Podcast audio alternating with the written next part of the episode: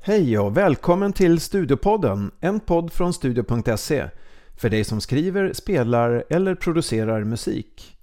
I den här podden pratar vi med välrenommerade musiker om vad som har format dem till de musiker de är idag.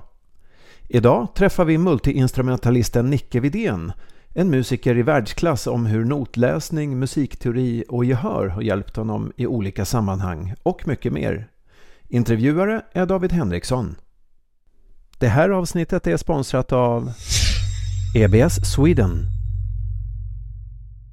Då vill jag välkomna Nicke Widén till denna intervjuserie för Studio. Kul att du ville vara med. Tack om, tack om.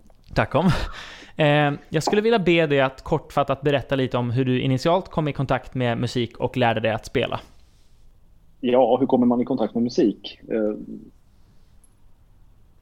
Men lärde mig spela, började väl få ett intresse. Ja, men precis. Intresserad av att liksom ganska, testa nej, själv. Ja, alltså ganska omgående.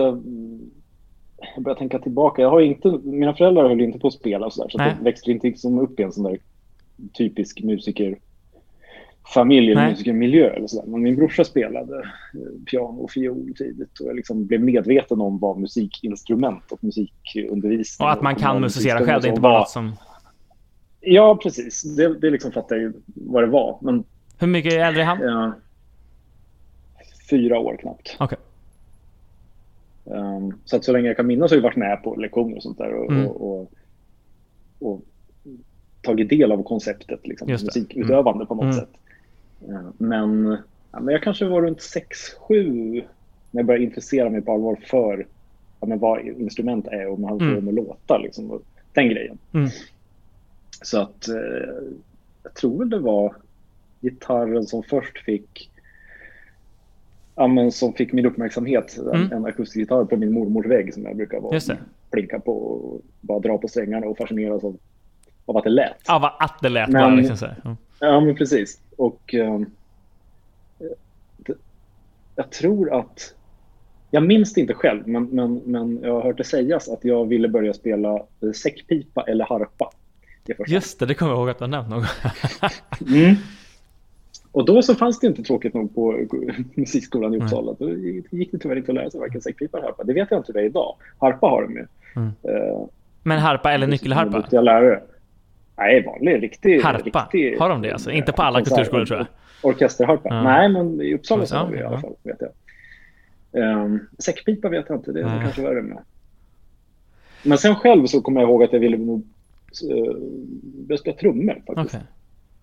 Okej. Ehm, Men Det hur var det då där det vad var det som blev första liksom, tillfället där du faktiskt fick lära dig lite och kanske tog du några lektioner tidigt och sådär eller var det mest på egen hand som du lärde dig liksom? Ja, jag tror att till slut mi- mina föräldrar gjorde ett smart val när jag började visa seriöst intresse för att Mm. börja spela någonting och kanske för stunden mest var trummorna som lockade. Och då gjorde de det smarta valet att köpa en akustisk gitarr. Mm. Så att eh, slippa och led, ledde in mig på det stället, Mm. det var klokt gjort. Men då så var det, det var när jag kanske var sju, åtta Mm. tror jag. Och då gick det eh, ganska vältajmat med det en serie på UR på tv. Om det var på helgerna, tror jag det var. Som hette Kompa på gitarr. Som var en, ja, men en gitarrskola på Mm. UR. Um, så att den satt jag och tittade på. Vi beställde någon bok som Mm. hörde till och sådär. Grym timing Den ändå. lärde jag mig. Ja, men visst. Och den måste jag säga att jag lärde mig jättemycket Mm. genom att följa. Alltså den Både kursen eller boken? Eller Video, båda? video, Ja. Videokursen och Mm. boken ihop. Mm. Liksom, och sen även boken på egen hand. Mm. Sådär. Um, Vad var det för typer av grejer då liksom? Typiska nybörjargrejer antar jag liksom. Ja, men den byggde ju på, på, på att redan från början lära ut vad, vad, ett, vad ackompanjemang är. Mm. Och konceptet att, Mm. att kompa. Så att, eh, och det kände jag senare när jag började ta lektioner i, i gitarr, i klassisk gitarr. och Så här, att det var någonting som väldigt många ja, men som var lite bortsett ifrån liksom, Mm. i gitarrundervisningen då. Eh, Men som jag sen förstod vidden av. Men, men efter ett år eller så, här, så, så anmälde jag mig till en, till en kurs på Medborgarskolan, tror jag det var, Mm. eh, i gruppundervisning.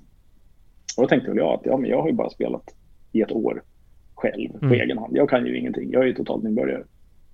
Men det märkte man ganska tid, alltså omgående att det man hade fått med sig från den här videokursen var ju så mycket mer än vad vi hann med på hela terminen. Ja. Den här kursen. Så jag, Vad fräckt ändå att du hade hittat jag en så bra ingång. att- ja, ja visst. Eh, Så att eh, jag vet inte om den, jag har letat efter den på öppet arkiv. Jag tror inte Mm. den finns att tillgå längre. Okej, vad synd. Jag har kvar boken. Ja. Men, eh, Har du använt den själv undervisat? Ja. Jag tror det faktiskt. Vad roligt, men att hitta... för Alltså jag kommer ihåg första gitarrboken som jag hade, det var ju liksom melodispel i hela boken, Lilla Snigel och liksom Mm. Happy Birthday. Och det är ju att musicera och kanske mer att definiera att här spelar jag en låt. Man kanske inte hör vilken låt det är om man bara sitter och kompar, men det gör ju å Nej. andra sidan att man kan musicera med andra om man lär sig att kompa. Liksom. Så, Mm. så det är olika ingångar, men jag, låt- Ja, jag tror att det är ganska ovanligt att man börjar med att kompa. Liksom. Och att ackompanjera. Ja, jag liksom, tror... Ja, alltså sen när jag började ta lektioner som sagt på, på kommunala musikskolan här och leddes in på lite mer klassiskt betonat spel, då började Mm. jag också med melodispel Ja, men och såklart. notläsning med hjälp av enkla melodier. Mm. Och det var ju lite kul så här att, att direkt... Ja, men det, det, om man jämför med många elever som jag har haft under åren då som Mm. jag har undervisat själv så märker man att det, det är lite abstrakt, det här konceptet med, med, med harmoni snarare än melodi. Mm. Det är ganska många som inte direkt kopplar Mm. Och som inte, som du nämner, att inte hör vad det är för låt. Det här låter bara som en massa, massa toner samtidigt. Det här har man Mm. Inte tagit den här låten. Men så Mm. fort man spelar melodin till Blinka alla stjärnor, Mm. då fattar man direkt att ah, Exakt. det är den låten. Så att melodiuppfattningen är väl mycket starkare än harmoniuppfattningen hos nybörjare överhuvudtaget. Ja, men man sjunger ju melodin. Man sjunger ju inte på... Mm. Eller man kanske trummar ett litet komp eller någonting. Det är inte... Mm. Man sitter ju inte och sjunger arpeggion, för man kan ju inte sjunga ett ackord. liksom, Så- alltså, lite så tror jag att det... Det är ganska enkelt att härma en rytm, eller Mm, att mm, mm. komma någorlunda nära, eller en melodi. Men harmoni, liksom, måste man då kunna spela, för det går inte att sjunga dem. Liksom. Ehm, Absolut, eller ha sjungit i kör eller så Ja, tidigt absolut. harmonisering den vägen. Och det gjorde ju inte jag. Så Nej. att jag har ingen relation överhuvudtaget till, harmonik. till att han... nej, precis. Så Ehm. jobbigt det skulle vara. Nej men sen då, om man, om man hoppar fram lite. ehm, du har, eh, gick du liksom någon eh, mus, alltså musikprogram eller estetsprogram på gymnasiet eller någon folkis eller något sånt där? Nej, jag gjorde faktiskt inte det. Mm. Jag valde att gå en vanlig gymnasielinje. Mm. eh, Samhäll, ekonomi. Eh, mest för att jag var inte så sugen på att kanske pendla till Stockholm och Nej. söka Södra Latin eller Rytmus eller för den delen, då har vi Bolandsskolan här i stan som vi under åren har haft eh, ja, väldigt bra rykte och så där, Mm. som en, en, en bra estetlinje. Eh, men nej, jag kände väl att det var inte min grej. Så Nej. att jag, jag engagerade mig istället utanför skolan i någonting som den kommunala musikskolan erbjöd som de kallar för sin konservatorielinje. Okej. Som jag inte vet om den finns kvar heller i den formen, men det var liksom... Då spelade jag, jag tog fortfarande gitarrlektioner Mm. på gymnasiet på kommunala musikskolan. Då kunde man söka ett, ett program då som innebar att man fick eh, undervisning i ett biinstrument, Mm. teorilektioner, ensemblespel Just det. och sådär. Lite för att täcka upp det man missade att inte gå ett musikgymnasium. Det finns något eh, på vissa kulturskolor nu för vet jag som heter KAP, Kulturskolans avancerade program eller något sånt där. Ah, ja, Eh, som men är är lite åt det hållet. Liksom, så mm. mm. Vad valde du för biinstrument då? var, eh, jag ville ha något som var helt annorlunda mot... Då hade jag redan halkat in på diverse eh, avarter. Mm, precis, vi ska komma in på det också eftersom det är sån Ja. multiinstrumentalist. Men var det då du spelade saxofon eller? Yes, Just precis. det, det kommer jag ihåg att du har nämnt. Så jag ville, ha ett, jag ville ha ett renodlat melodiinstrument. Mm. Och jag ville ha något som var så långt ifrån sträng som möjligt. Mm. Eh, och jag har redan, i och med att jag har haft en brorsa som spelar fiol, har jag provat på de grejerna och insett att stråkinstrument, det, det går inte att Nej. spela. Så, så jag ville testa blås och det Ja. hade jag aldrig hållit på med. Nej. Jag tillhör ändå den generationen som kanske var först med att slippa blockflöjt Ja, i skolan. kanske. Så jag har till och med sluppit undan hela den grejen. Mm. Så jag har aldrig blivit avskräckt eller på det viset. Nej. Um, Vad tyckte du? Var det kul? Så jag- Liksom? Saxofon? Ja. Ja, ja. Absolut. Jag, jag eh, smyg eh, startade lite under sommaren innan jag skulle börja Ja, med lektionerna ja. och övade som en tok och lånade böcker och och sådär. Det var också lite innan, det var inte innan internets tid, men innan Nej. Youtube-tider så i alla fall. Men du har inte fortsatt- sätt att bara lära sig själv. Du har inte fortsatt så mycket med det vad jag har förstått liksom? Nej, jag har väl sen... Det största misstaget jag gjorde var väl att sälja den saxen som jag, Ja, det är som jag svår, spelade svårare att efter, öva efter några år efter jag hade Mm. slutat på den här linjen. Och då, ja, då, det är inte som att man går och... Ja, men det försvann liksom i medvetandet på något sätt. Mm. Jag. Och då, det underhålls inte heller om man inte går Nej. tänker på, på det instrumentet som man spelar. Så, så är Men, det. eh, ja, men sen har jag gjort några försök. Jag har köpt, fått sug några gånger och, och eh, köpt någon sax på Blocket. Och så Du har gjort det ändå? Ja. Övat, övat eh, i perioder så Ja. koncentrerat och sen insett att nej, nej, jag kanske borde lägga de där pengarna på annat och så Ja. sålt den igen. Ja, jag förstår. Varje gång jag har, har eh, plockat upp en sax efter det så har jag insett att det finns ändå kvar någonstans. Ja, men fan vad kul då. Det, det sitter ändå kvar i, i, i bakhuvudet. Ja. Även inte, alltså teknik och sånt tappar man ju. Men Ja. själva, det är inte att man glömmer bort hur man gör. Bara Ja. som frågetecken. Man får. Nej. Men vad kul ändå att det, det är inte som att cykla riktigt, men någonstans. Ja, men nära nog. Kommer du ihåg någon speciell aha-upplevelse som har fått dig att liksom se musik på ett nytt sätt eller vilja söka ny riktning? Du som spelar så många olika instrument, du har Mm. kanske flera sådana här, bara, det här måste jag lära mig liksom. Men kan du definiera några sådana liksom? Eh, ja, kanske inte några direkta tillfällen när jag har fått någon sån där glödlampa som har tänts ovanför huvudet eller att det bara slagit ner en blixt. Men, men eh, det var snarare tillfälligheter och en sån var väl att jag fick för mig att vid 13 års ålder plötsligt köpa en banjo. Mm. En femsträngad banjo på rea på en musikaffär. Eh, helt egentligen utan någon anledning, höll jag Mm. på att säga. Men utan att ha haft någon större relation till instrumentet tidigare. Så. Mm. Det var inte så att du Knappt. lyssnade massa på bluegrass eller något sånt där? Nej, precis. Det var väl precis att... Alltså jag tyckte väl... De gånger man har hört instrumentet och lärt sig identifiera vad det är Mm. och tyckt att det, ja, men det där är ett ballt sound. Eh, Det var snarare det som kanske födde intresset Mm. snarare än musiken i sig. För det fick jag Mm. ju upptäcka först efteråt. Mm. eh, Efter att ha skaffat den. Sådär. Och det, återigen, det var också innan, innan det var så lätt att, att få reda på, på, på ja, hur man gör. Instruktionsmaterial och sådär. Det var att gå till biblioteket och beställa hem böcker från och låna och kopiera från eh, Kungliga Musikaliska Mm. biblioteket. Men det fanns ändå lite sånt som du kunde liksom eh, hitta liksom, lite ma- material liksom. Ja, absolut. Mm. absolut. Men det var inte lika har lätt som att beställa via adlibris.se liksom.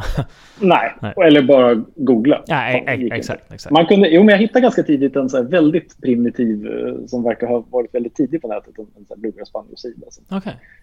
eh, som väl inte finns kvar, men som, ja, men som gjorde ändå att man hajade att okej, internet är en källa till att Mm, kunna lära sig precis. sånt här också. Mm.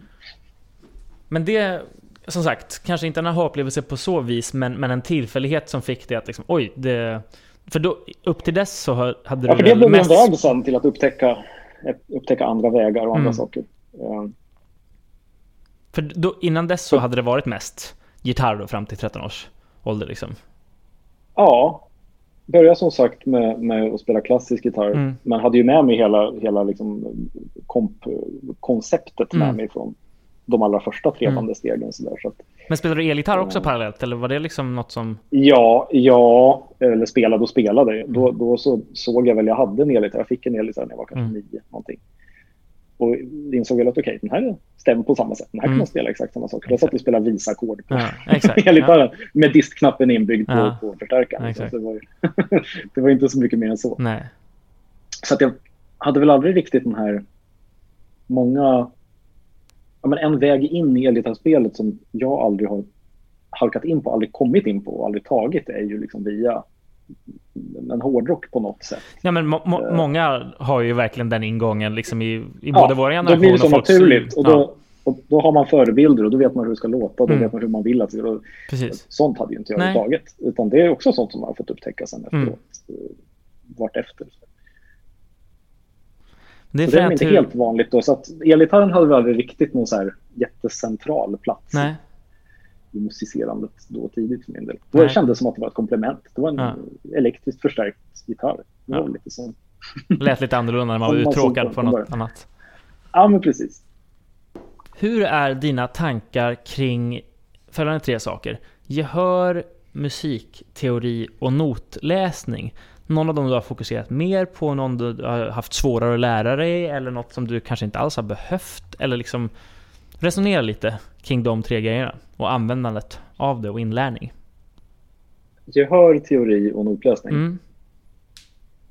Ja, absolut. Intressant. Jag eh, ska försöka formulera en tanke kring Mm. det. Notläsningen till exempel, har, den har jag alltid haft med mig. Det var bland det första som jag fick lära mig Mm. då när det gäller gitarrspelet. Så den har alltid funnits med. Jag har aldrig varit... Eh, jag har inte känt mig hindrad av att inte kunna läsa noter till exempel. Nej. Eller känt mig begränsad på något sätt. Sådär. Samtidigt så är jag inte, det är inte dagligdags som jag läser. Så jag är inte någon vidare Avista-läsare överhuvudtaget. Nej men det är inte samma där. sak att kunna läsa noter och att vara bra på att läsa Avista. Att kunna till, Nej, nej. tillgodogöra sig en notbild och lära sig material. Det, det är inte samma visst. sak. Liksom. Men jag förstår. Mm. Eh, men jag insåg väl ganska tidigt också när man började förstå vad tablatur var. Så där, ett sätt att lite förenklat... eh, ja, men, något som kanske gärna används rent pedagogiskt också som Mm. en enklare notläsning men som egentligen är i många fall en mycket mer precis Mm. sätt att... Alltså det handlar ju bara om att skapa en, skapa en, en, en avbild av en, en fotokopia av, ett, av, av musik. Liksom. Mm. Och jag är ganska värdelös på att skriva noter i alla fall. Det jag. Skriver nästan Jag skriver överhuvudtaget nästan inte någon musik. Nej. Där kan jag känna mig lite begränsad. Mm. Och där känner jag att det skulle kunna vara skönt att kunna skriva och få ner saker på pränt, idéer och sånt. Att dela Gör med sig du... Eh, av mer flytande. ja, För det är, har- sätt, det är så jag... Och, Menar du att du har svårt att göra det alltså för hand eller du, du gör inte det i dator heller för att du känner lite att det går för Mm. långsamt framåt eller? det är väl tyvärr så att jag så sällan har haft behovet att jag Mm. har tagit tag i det. Så att jag har ju aldrig ens använt varken Sibelius eller eh, Finale Nej, eller sådär. Annat än att kanske tankat någon demoversion och tänkt att ja, den här kanske man få tag i. Och så insett att nej, varför ska jag det? Det behöver jag inte. Nej, men det är något jag kan sakna. För det, det, när man snabbt ska dela med sig av idéer så- inser att, att kunna skriva, det handlar om att läsa och skriva Mm. överhuvudtaget. Eh, och det har man ju dagligdags behov av när det gäller det, vanligt språk. Liksom. Mm. Så att det är klart att det skulle vara en fördel att kunna, det vill säga så- så jag ser på, på noter och notläsning. Mm. Det är ett sätt att lära sig läsa och skriva. Och det är ju Mm. jättebra om det kan, man kan lära sig det ganska tidigt också, Ja. båda två. Det är nog lätt. Det mesta det är ju ett sätt att, ett sätt att tala och, och förstå musikens Mm. språk Exakt. såklart. Men hur det sen hänger ihop med, med teori till exempel, där har väl jag under åren varit ganska sådär insnöad och sådär på, på teori. Men jag har försökt väl att ha en sån balans att inte teorin hamnar i liksom första rummet. Nej, precis. Det ska inte avgöra Att- vad man att- spelar, men det kan liksom förklara Det är ett sätt att förklara det Mm. också, precis. Teori är ju en, ett, ett sätt att, att åskådliggöra liksom, verkliga Det som händer. sätt. Liksom. Ja. Så man kan ju inte utgå från, från den på något sätt. Men det är klart, samma sak där, att kunna kommunicera, att kunna Mm. läsa och förstå teoretiska begrepp och använda sig av det i, i, i sin kommunikation. Det är väl kanske där jag framförallt kände att... För det kan vara ganska svårt när man, när man... Det finns ju vissa som koketterar med, med, med teori och det finns vissa som koketterar med, med avsaknad av teori. Mm. Att minsann klarar sig utan. Liksom. Mm. Jag tycker att Men det... där kan det vara ganska svårt, att, speciellt att kommunicera ibland om, man- om man inte har ett liksom, Om man inte har gemensamt vokabulär. begreppsvärld, Mm. sådär. Ja. Jag tycker att det är kul att eh, du och jag har ganska bra koll på teori, men jag tycker att det är, ut, det är en bra utmaning ibland att få försöka förklara saker för någon. Antingen i en pedagogisk situation eller i en alltså verkligen professionell eh, musicerande situation. Mm. Förklara musikalisk idé som egentligen skulle varit mycket lättare om, om alla hade samma liksom, vokabulär och förstod den här teorin. Men att försöka förklara det för någon som inte kan det och försöka ändå göra det rimligt för dem. Det är en bra utmaning Mm. som ibland går vägen och ibland blir pannkaka. Liksom, för att eh, de vill inte förstå heller. Liksom, ehm, men det... ehm, Jag kan tänka mig att till exempel, vi kan komma in på det också, men när du spelar Mm. pedalstil där man stämmer om strängar med både knän, knäspakar och fotpedaler. Det kan jag Mm. tänka mig ett sånt instrument där ehm, där verkligen teorikunskaper hjälper något enormt jämfört med att om man ska spela bluesgitarr eller punkgitarr kanske man inte behöver så mycket teori men man förstår hur liksom ja men nu eh, kör jag vänster knä inåt och det kanske sänker den strängen en hel ton. Och det skulle kunna vara både att det blir från ett dur till ett sus2 i ena ackordet, men byter man baston med din högerhand eller har böjt någonting med, eh, med högerfoten samtidigt så är det snarare en, eh, en sjua som går till en plusfemma. Eller vad det nu Alltså att man Mm. kan se Mm. de relationerna. Och det måste ju, kan jag tänka mig, ha varit ännu mer värdefullt på pedalstil än på vissa andra instrument. Eller hur, hur tänker du kring, kring det liksom? Eh, eh, kortfattat ja, Eh, det är klart. Eh, Eftersom det händer så otroligt mycket. Ja, men jag märker... Ja. ehm, det är väl lite samma sak med pedalstilen som med övriga instrument som jag gett mig på att lära mig själv i avsaknad av liksom, lärare eller eh, instruktionsmaterial. Men jag tror att en, en hemlighet till att jag ändå har... Alltså nu är det svårt att reflektera över när, när, när man insåg olika saker i, i, i sitt lärande där när man började spela det för kanske så här 20 år sedan. Mm. Någonting. Men, men jag började verkligen. Nu tappar jag dig en snabbis där. Eh, Okej. eh, ta... Du kan börja om.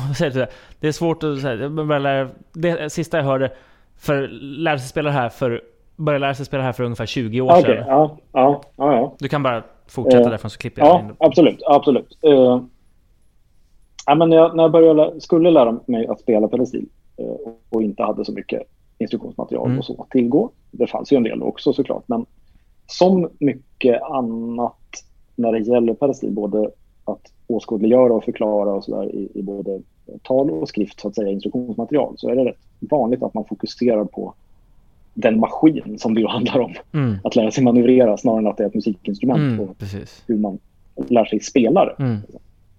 Upptäckte jag ganska tidigt också. Då hade jag visserligen med mig rätt mycket här, teorikunskaper som man kunde applicera och det är ju en fördel. Mm. Men jag, eh, jag tillät mig själv att verkligen bli nybörjare. Mm. Alltså från, börja från noll.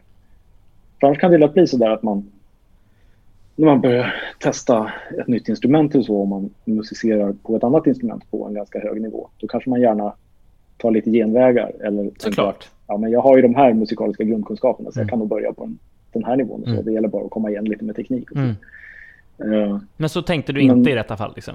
nej, jag tänkte att jag börjar på noll och Mm. börjar från noll och uppåt. Även om jag liksom förstod vissa saker och kunde säkert ha tagit genvägar. Mm. Men det, det tackar jag mig själv ändå att jag gjorde. Och var så här supernoggrann Mm. från början. Det var Speciellt ett väldigt med... moget beslut ändå. Du var inte 25 när du började med pedalstil. Du var väl ändå knappt... Eller vad var det? Vad var jag? 18? Eller? Ja, Ja. 18 kanske, ja. Tror det. Eh, jo. Jo, men jag tror jag ganska fort insåg att det var enda sättet om man verkligen ville, Mm. ville komma in i det på djupet. Och inte bara... För jag ville ju... förstod väl inte från början. För mig var det väl kanske från början bara ett, ett ytterligare instrument. Mm. Men det, jag blev ju fast. Mm. Och det har ju kommit att bli kanske ditt blev- absoluta huvud. Eller i alla fall i, i stora delar och långa perioder liksom det kanske som du övar mest vad jag förstår och liksom så fokuserar mest på liksom att utveckla. Ja, jo, men det kan man nog kalla huvudinstrument. Mm. Jag har ju trott någonstans att jag är gitarrist i grunden, men det är, jag var det. Mm. Kanske. Nej. Samtidigt så är ju en, en pedalstil och är ju också en, Ja, en gitarr. ja, Samma sätt med lapstil och en, en dobro är en, en Mm. typ av gitarr. Men ändå. Absolut så har det blivit huvudsysslan. Mm, ja, precis. Ehm, men uh, var var vi i diskussionen om... om Det var teori, eh, notläsning, gehör då. Mm. Det var den sista. mm. Hur, hur Ehm, går resonemanget där liksom? Har det varit, eh, för det är något som man, notläsning kan man ju ofta lära sig av en lärare, men gehör det kan man ju egentligen bara lära sig. Eller man kan ju, ja, det finns gehörsövningar och liksom man kan gå en kurs. Nu ska du lära dig att lyssna efter tersen här, men det är ändå något som man Mm, måste mm. verkligen hitta in i själv liksom. Mm. Alltså jag har för mig att jag... Jag har haft något, jag har utvecklat tankar om det där och haft Ja, men jag vet att jag själv har försökt lära ut gehörsbaserade... Alltså, när man försöker lära ut kanske teoretiska koncept men med hjälp av, av gehörsbaserade mm. övningar. Så att säga. Um, det kan ju vara väldigt svårt, speciellt om man kanske börjar... Om man försöker göra sådana övningar som går ut på att lära sig ja, men, skilja på olika intervall. Till mm. exempel. Så kan det bli så mastigt om man sätter igång. Um, I vilken ände man ska börja om man ska, man ska försöka så här, hitta lätta intervall mm. att lära sig identifiera, typ terser, kvinter, oktaver. Mm. Eller om man ska börja med stora intervall och gå neråt. Mm. Men det blir, sån, det blir en sån massa att, att lära sig förhålla sig till i mm. liksom, Eh, när det gäller en hel, om, vi, om vi tänker utifrån ett liksom, klimatiskt mm. ja, perspektiv. Att ha, mycket att ha 12, 12 olika små steg att lyckas förhålla till varandra. Så jag, jag tror att jag någonstans rätt ofta så här, förhöll mig till pentor faktiskt. Mm. Speciellt durpentor. Jag tänker att en durpenta är ganska det är ett bra sätt att dela in en oktav mm. i eh, sådana intervall som man gärna som man liksom förhåller sig till på ett mm. enkelt sätt. Uh, det finns olika knep att liksom, om, om, man, om man vill så här, internt mentalt tänka sig en kvint, då kan man tänka första tonen blinka alla stjärna till mm. exempel. Ja, och sådana. Mm. Och jag tror att på något sätt använder mig av Ja, men om man tänker sig en durpenta eh, i C-dur och tänker liksom från, från C och, och kanske speciellt nedåtgående att från C till A så mm. har man en liten ters. Och från, från A till G där så har man en, en, en, en sekund. Men sen så har man en kvart mellan G och C. Mm. Det här blir jätteinvecklat. Ja, men kommer, fortsätt. Jag kommer det formulera det här i ord. Men det, det små är så här ankarpunkter. Liksom mm. att, att lättare att hålla sig vid. Så att säga. Precis. Och du kommer från G ner till E. Och där har du liksom förhållandet dels, dels en liten ters, men E sen i förhållande till C, eh, till det låga C, mm. eh, så har du ju stora tersen. Och du har liksom treklangen där i också.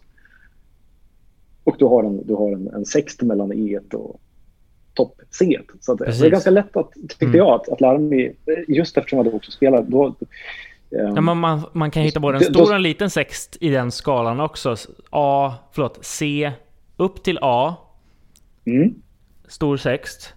E mm. upp till C. Mm. Liten sext. Det, det som inte finns där i är ju små eh, små sekunder, små sekunder stora sjuor och inga, inga, heter det, ingen tritonus helt enkelt. Alla andra intervaller ja. finns ju. Och det är ju bara ja. på grund av att vi inte har några halvtoner i en penta liksom. Ja, eh, de är ju sen lätta att, att, att, tänka sig att lägga till. För sen så om man tänker sig då, om man vill, så här, om man tänker sig, okej okay, nu, ska, nu ska jag tänka mig hur en, hur en, en, en överstigande kvint mm. låter till exempel. Då kan man ta antingen fasta på hur kvinten låter och mm. höja upp den kvinten mm. ett halvt bara. Eller tänka på hur sexten låter och sänka den. Precis. Men det blir, ja men det funkade för mig. Mm. Och jag tror att anledningen var väl också att jag spelar rätt mycket liksom, du pentabaserade grejer som det ju blir när man spelar mycket så här country-baserade ja, grejer. Både på pedalstil och, och alla instrument. Så, så att det blev någon sorts naturlig... Ett sätt att, att, att förenkla och fördela in mm. oktaven i små hanterbara anchor points. Ja, men det handlar ju väldigt mycket om det. Att, liksom, att inte höra... Man kan inte, man kan inte planka en en sån här stor helhet. När man ska planka någonting, speciellt i detalj, då måste mm. man ju gå in också och kika på väldigt små beståndsdelar.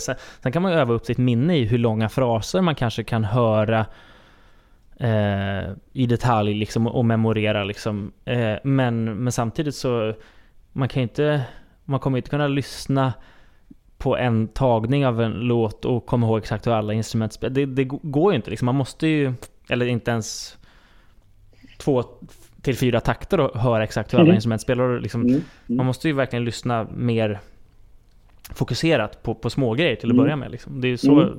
jag tycker att gehör, plankning att, att, och att kunna få sitt öra att liksom specificera det är det här jag lyssnar efter, vilket jag ibland kan mm. tycka är svårt. Liksom. Nu lyssnar jag efter gitarr, men vänta, det är något annat som nästan starkare i mixen här. Hur, liksom, Då måste man liksom verkligen kunna sick, rikta in örat mot någon viss punkt. Liksom, så. Mm.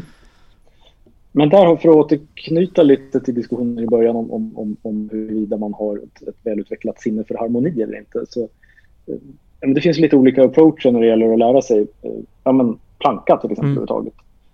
Eh, att planka harmonier i en låt. Om man, vad är man vad, vad man faktiskt har fäste på. Mm. Vad, är man, vad man egentligen hör. Det är ganska vanligt att, att utgå från basen. Såklart. Och liksom bygga, bygga uppåt. Mm. Eh, såklart. Både, både ja, men rent gehörmässigt för att lära sig identifiera varandra, mm. också att definiera vad det är. Om man ska mm. definiera det teoretiskt så kanske mycket avgörs av vad det, vad det är i basen. Men där tycker jag också att jag har... Ja, ja, hur tänker jag? Men det är mycket... Det är mycket jag menar, melodin kan ju, ge, kan ju avslöja harmoniken och vice versa. Mm, exakt. Om man tänker på, på planka harmisar. Mm. Säg att du har 35 mm. låtar som du ska lära dig. Du har liksom tre dagar mm. kvar till gigget och du ska helst inte... Du ska ha minimalt med anteckningar. Liksom. Eh, har du något eh, tips för att liksom memorera? Om du väl har plankat och du vet att ja, men du kanske till och med har det nedskrivet? Eller hur, hur gör du för att mm. liksom memorera material på kort tid? Liksom? Det var en bra fråga. Jag har väl där ofta tillåtit mig själv att luta mig mot anteckningar. Okay, kanske. Och skriva ner i, i Nashville Numbers-format mm. kanske framförallt. Bara för att ha väldigt enkla små skal sig. Mm.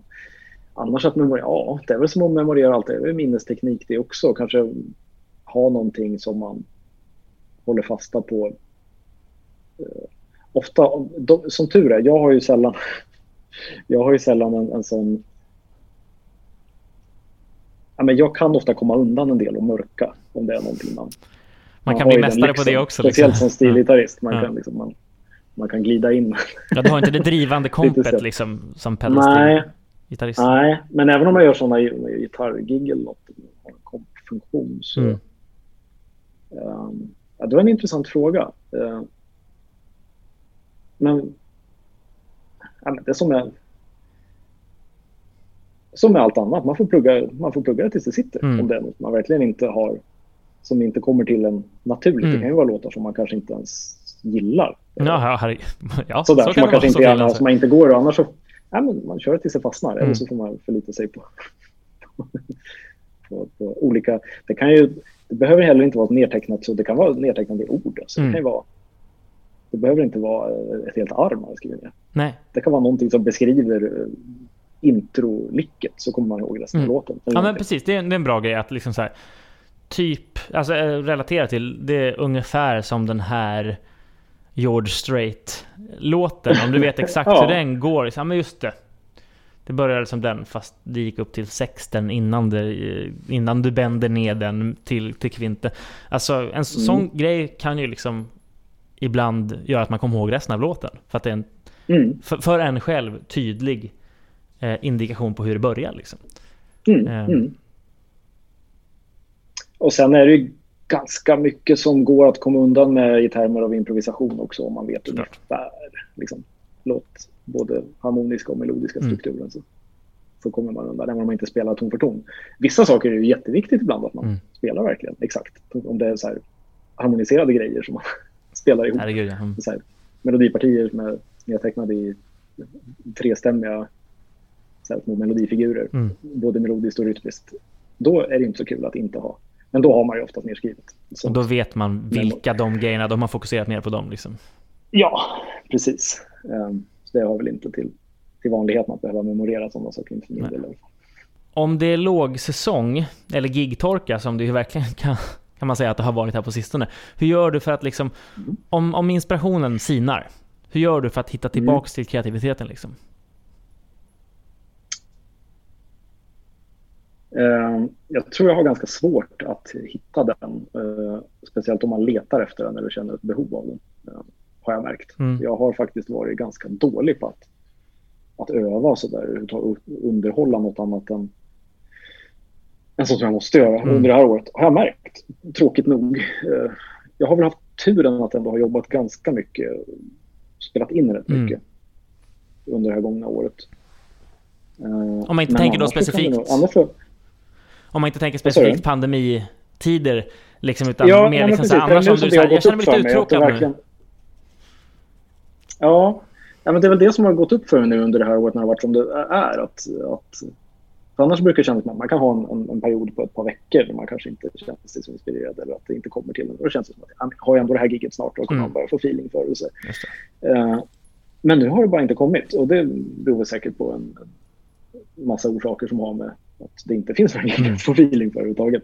Men annars så brukar det väl, det, det, det kommer till en, tycker jag i alla fall. Jag mm. har ganska svårt att leta efter, jag kan inte bara så här, det ska vara enkelt att ha något knep att, att typ sätta på någon, någon Spotify-lista man aldrig har lyssnat på eller något mm. sånt där. Men jag tycker att det, det händer tillräckligt ofta annat bara att jag hajar till på någonting ja. någonstans som man vill. Eller det kan vara ett initiativ från någon att, att eh, att lyssna på någonting eller planka någonting. Mm. Eller Men det handlar ofta om att lyssna på något nytt och planka och lära sig någonting? Ja, eller bara ett sånt där infall som kan komma att man måste testa och, och arra. Jag vet att jag gjorde något idiotprojekt vid ganska ung ålder och arrade upp någon Bachfuga på pedalstil. Mm, jäklar. Ja, och försökte få den spelbar. Den gick att spela, men ja, det var ju det var kanske dumt. Eller så lär du dig Men sådana saker kan komma till. Uh, och det kanske kan födas projektidéer och så också. Mm. Att uh, få sådana infall. Men, men uh, jag har väl inget sånt där knep som alltid funkar fort jag känner mig lite man känns lite oinspirerad. Nej, men det verkar inte vara så, förutom nu senaste året, så verkar det inte vara så långt mellan mm. som det kommer inspiration som, som träffar dig ändå. Liksom. Och det är väl kanske det bästa. Ja, liksom. Jag tycker det. Så länge jag håller på och mm. jobbar med det jag gör så, så, så kommer det liksom mm. naturligt hela tiden. Sen vet jag inte hur det skulle vara om jag verkligen inte skulle, om jag inte hade, skulle jobba varken med, med inspelningar eller någonting och bara gå och vänta på ett gig. Det är en helt annan grej. Då tror jag inte att, ja. Uh, jag tycker att så länge man håller på med det, då finns det alltid något som föder inspiration mm. och sådär. Gött. Och jag tror att den dagen jag verkligen inte skulle känna mig inspirerad, då skulle jag inte hålla på heller. Nej. Så då skulle jag lägga av. Det skulle inte vara något kul. Nej, precis. Um, det, jag, jag, tror att jag kanske vet svaret på den här frågan, men jag skulle ändå mm. vilja höra dig, eller det kanske inte finns ett ja eller nej-svar, men, men eh, skulle vilja höra dig resonera lite vad som har varit viktigast för dig av att liksom skapa en, en, eh, palett av verktyg Liksom. För det har du ju verkligen du som spelar så många instrument. Eller att skapa mm. dig en egen musikalisk röst. Uh, ja, det... Det, det kan man ju tycka att det har jag ju ingen, höll på att säga. Men det kanske man, det har väl alla som håller på och spelar överhuvudtaget. Ja. Uh, och alla som är medvetna om att, och inte, jag skulle inte vilja, jag tänkte säga om man bara plankar saker och spelar covers och där, och, och men då har man ju fortfarande ändå kanske sitt... Om man inte har det så får man det eller gör det till sitt eget mm. uttryck ändå. Vare sig man vill eller inte. Men eh, om man tänker i, sig den frågan i termer av om jag har fokuserat på min egen kreativitet så tillvida att skriva eget eller ge ut och sådär. Då är det väl där som jag verkligen haft minst fokus. Mm. Um, tråkigt nog. Eh, det kan jag också känna ibland att det hade varit kul att kanske ta tag i lite sådana projekt. Men jag har mm. liksom alltid varit en evig sideman mm. på ett sätt. Och jag har trivts med det och, och haft en, en, en, snarare trivts med att verka i bakgrunden och, och sådär eh, snarare än att fronta någonting. Mm, um, men jag har gjort mina försök också med det. Eh, mm. Att para upp lite saker för pedalstil som kanske inte är så vanligt. Och spela in och så lite mindre sättningar. Så det, det, finns väl utlopp för det mm. också, men det är inget som jag har fokuserat på. Nej. Så att det andra är väl, ja, har det visat sig vara viktigare i alla mm. fall hittills. exakt. Men det, när man spelar så Sen vet jag inte, sen efter det här, det kanske finns så lite jobb kvar nu kommande för att mm. man kanske tvingas in i något annat, någon annan fåra i så fall. Det får vi se. Det är spännande. Precis, och, och att, att då se det som en möjlighet som öppnas istället för eh, andra möjligheter som stängs. är bra mm. approach då i bästa fall. Liksom. Eh, men har du några specifika liksom, övningstips? För alltså, har man lärt sig så pass många instrument som du har gjort och dessutom du sa att du tillät dig att bli total nybörjare liksom, på, på pedalstil. Mm. Har du Mm. liksom så här, nej men jag övar alltid till metronom, eller liksom så här, när jag plankar mycket, eller liksom, har du något sånt här, det här har funkat för dig genom åren? Liksom så här, eftersom du har lärt, jag har ju mer eller mindre bara fokuserat på gitarr och mest elgitarr. Mm, Liksom. mm, Du har lärt dig så många mm. instrument. Ja, att dels försöka ha ett... eh, det kanske kommer bli ett rörigt svar. Jag svarar på många frågor samtidigt. Men eh, om vi återigen återknyter till diskussionen om teori och gehör. Så här, men försöka ha samma ändå förhållningssätt till varje instrument. Mm. Man ser på sin egen, sitt eget sätt att musicera oavsett vilket instrument det är. Mm. Att man har liksom samma grundteori så där, med sig och approach. Och ja, men det här med att, att våga göra sig själv till nybörjare, det tror jag att verkligen vara noggrann. Eh, där kanske jag inte alltid lever som jag lär heller. Speciellt inte när det gäller övning. Fokuserat övande och så Mm. övande till metronom och så där. där. Något man gärna uppmanar alla sina elever såklart. Precis. Men verkligen inte efterföljer själv. Ehm, men sen, sen är det så här flummiga saker också som jag inser att jag har varit ganska hjälpt av olika typer av, av så mental övning och visualisering och sådär. Berätta mer om det, det låter intressant. Ja, ja, det är knappt något. Jag har också tänkt genom år att man kanske skulle ta tag i och försöka utforska. Det känns ju som någonting som ändå är ganska vanligt bland idrottsmän och sådär Mm. tydligen. Vad jag har förstått. Eh, utan att ha gjort några djupdykningar i ämnet. Eh, och det kan handla om att hela tiden, ja, men det kan handla om att, att kunna visualisera ja, teoretiska koncept på, på greppbrädan. Att lära Mm. sig bara mentalt för sin inre syn se olika mönster på, på greppbrädor Mm. och hur de hänger ihop. Och att man kan visualisera samma typ av fras på olika instrument. Eh, till exempel. Mm. Ja, men det är det jag var lite man inne på. Liksom framför att, sig samma, samma grej på, på, på en gitarr som på en banjo som på en pedalstil som på en lapstil i någon annan stämning. mm. Eller på ett pianoklaviatur för den Mm. delen. För det kan jag Och försöka mig. att ha den bilden klar för sig. Mm, för alltså, vid grundinlärning som du säger vid pedalstil, att verkligen Mm. bli, men när man inte är nybörjare, man har spelat instrument i flera år och gör Mm. det som du gör Mm. på verkligen hög professionell nivå, alltså då om du har lärt dig en fras eller ett nytt sätt att liksom, liksom fan göra det där den här kromatiska approachen till att spela arpeggios inom den harmoniserade dominantlydiska skalan. Eller alltså vad, vad som helst. Ja. Då måste ju det, du som ändå har så, så bra koll på många instrument och dessutom har bra koll på teori. Det måste ju kunna vara sånt som du kan liksom säga, mm, ja men det vet jag nu hur jag spelar på alla de här instrumenten för att du kan visualisera det. Även fast liksom tekniskt kan behöva finslipas eller behöva, men alltså jag kan tänka mig att det ändå liksom nu när du har kommit så långt på många instrument, du har ju kommit så långt, du har blivit duktig nu. Nej men, eh, ett ord som jag har svårt för är duktig när folk säger Ja. ja. duktig. Nej det är man om man är 12 och liksom spelat ett par år, och så är man duktig. Liksom så. Eh, nej, men, kan, man kanske bara får höra alldeles för sällan att man är duktig. ja, kanske, jag vet inte. Man kanske borde höra mer. Men det låter lite som någon du klappar en på huvudet eller på axeln. Du är Ja, men det- duktig. Nej, men. Jag tar emot.